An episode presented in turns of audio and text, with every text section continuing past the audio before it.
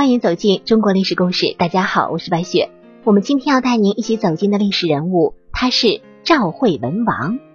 赵惠文王是战国后期赵国第七代君主，他继承了赵武灵王的基业，广肇天下有才之士，从谏如流，赏罚严明，才使本来弱小的赵国在相当长的时期里与强秦的较量中立于不败之地。因此，赵惠文王堪称一代明君。赵惠文王本名赵和，是战国后期赵国一位杰出的治世君主。他在位时期运用自己的聪明才智，再加上善于用人、轻徭薄赋、睦邻友好，为国家的发展营造了一个有利的内外环境，最终将赵国推上鼎盛之势。他是赵国历史上第一个正式称王的君主。为赵国的发展壮大做出了不朽的贡献。首先啊，我们来看一看首位赵王赵和，是赵武灵王赵雍的儿子，也是赵国第一位正式称王的君主。至于赵武灵王，据现在能确信的资料来看，很可能在生前就没有称王。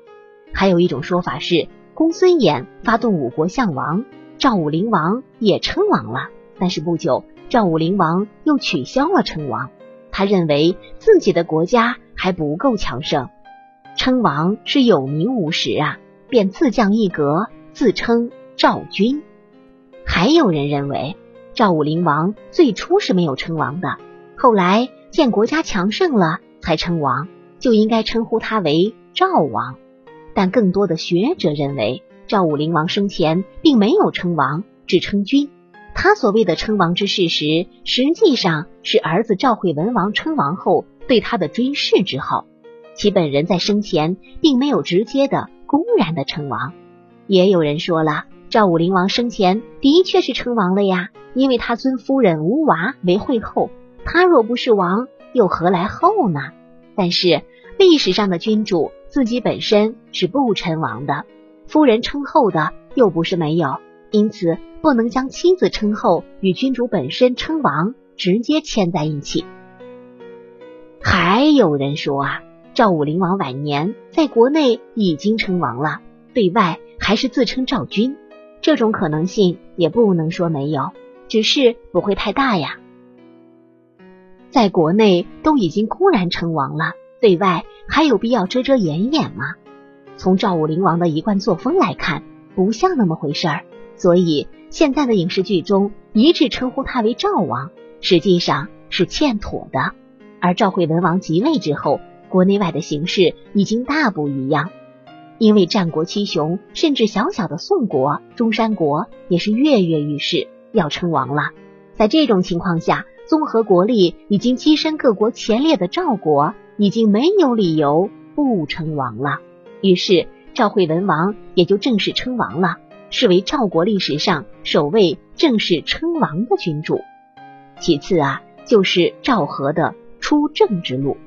在赵和之前，赵武灵王就生有儿子，其中啊还有赵武灵王夫人韩氏所生的嫡子赵章，而且已经被立为太子了。赵和的幸运之处就是，他出生的时候，韩氏夫人已经去世了，他的母亲吴娃深得赵武灵王爱宠，而且。生了三个儿子啊，可惜惠后无娃，红颜薄命，在赵和八岁那年就香消玉殒了。不过很有政治头脑的吴娃，在自己临死前，从不求赵武灵王的他，求下了一件事，立自己生下的大儿子赵和为太子。赵武灵王晚年最爱的女人就是吴娃，见他临死前有这么一个请求，没有怎么考虑。就点了头了，改立国储可不是一件小事儿啊！而且太子赵章也没有犯下什么非要废黜才能惩罚的大错啊，所以改立赵和为太子应该是不会那么顺利的，势必会遭到群臣的反对。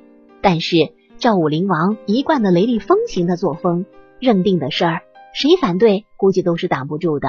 所以虽然遇到困难，可他还是一一克服了。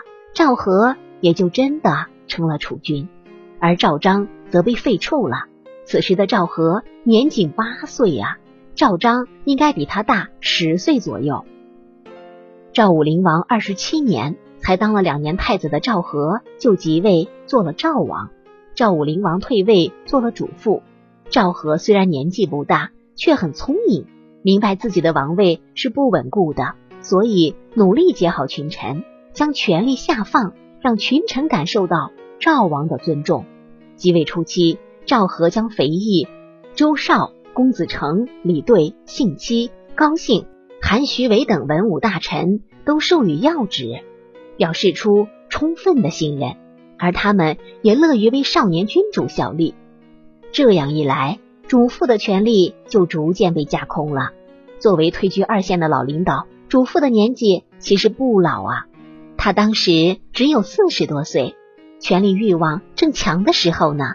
猛然间如此，十分的不习惯啊！他还想掌权。但是群臣却不买账了，因为国家只能有一个君主，那就是赵和。尽管他年龄小，为了重掌权力，主父立令智婚，怂恿赵章起来与赵和争权夺利，妄图以此来充当协调人，把已经让出去的权利要回来。可是赵惠文王赵和不同意呀，群臣也不干。后来便出现了。在赵国历史上影响深远的沙丘宫变，赵章一党被绞杀，主父被困饿死。沙丘宫变之后，赵和虽然巩固了王位，但是主父的英年早逝，对于赵国和赵王来说却未必是好事儿。因为只要主父在，赵国的朝臣中是无人敢擅权的。但是他死后，情况就不一样了。沙丘宫变死的人中也有肥义。肥义早在赵武灵王父亲赵肃侯在位的时候就十分得志，被委以重任，是三朝重臣，德高望重。肥义一死，公子成就被委以重任，为相邦，封安平君。公子成是赵武灵王的叔父，也是赵惠文王的大父。爷爷做相，孙子做王，而且孙子年幼，朝政大权自然被爷爷所专。公子成死后。李兑接着专权，赵惠文王形同傀儡。他一直在瞅机会，想一举夺权。没过多久，机会来了。赵惠文王十二年，苏秦发起合纵攻秦运动，李兑大力支持。但是啊，赵国大将韩徐为却建议联燕抗齐，发生了冲突。后来，在韩徐为等人的支持下，赵惠文王罢免了李兑。重用自己的弟弟平原君赵胜为相，自此二十二岁的赵和算是彻底把控了国家大权。紧接着就是治世之路了。赵惠文王在位时期，一个突出的特点是善于用人，朝中的确也是人才颇多，多为一时之选。文有平原君赵胜、平原君赵豹、蔺相如等，武有韩徐为、廉颇。赵奢、楼昌等，赵惠文王不但善于发现人才，更善于使用人才。对于自己的朝臣，他给予较高的待遇和充分的信任。此外，赵惠文王还乐于听取朝臣们的不同意见，善于纳谏。赵惠文王主政时期，赵国在列国中继续发挥着大国的作用和影响，加入到苏秦发起的合纵攻秦的运动中。迫使秦国取消了西帝的称号，回归王位，还收复了之前被秦国攻占的王宫扶余城。不久，又参加了五国伐齐之战。在乐毅的支持下，赵国廉颇攻克杨靖，而后又与燕军联合进入临淄，将东方首富秦国重创。赵惠文王时期，赵国不断进攻魏国、秦国，攻占了大片领土。国势蒸蒸日上，逐渐成为关东六国中唯一能与秦国匹敌的大国，也成为秦国东出的最大障碍。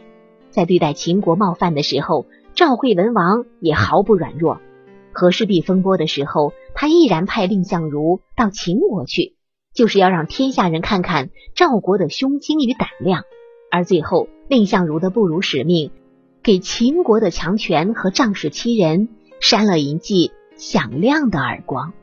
之后的渑池会上，赵惠文王带领蔺相如等人，更是用超人的才智与胆略，维护了赵国的尊严。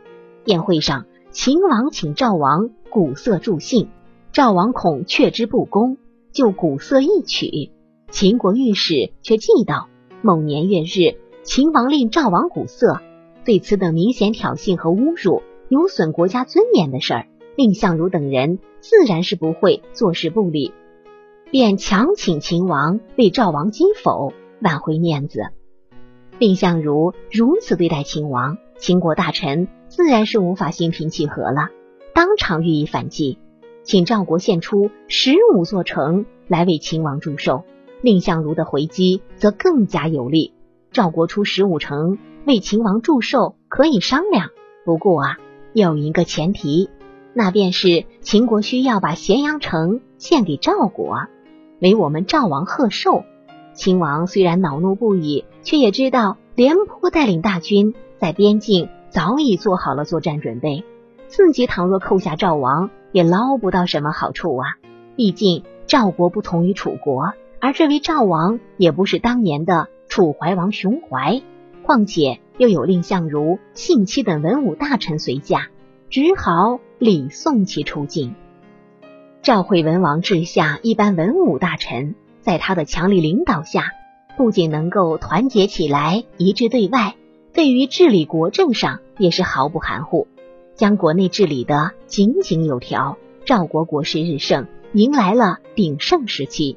他在位的三十多年里，赵国政治稳定，经济发展，军事国兴，综合国力持续提升，成为当时除秦国之外。列国当中最为强大的地区大国，这就是为什么赵惠文王被称为一代明君。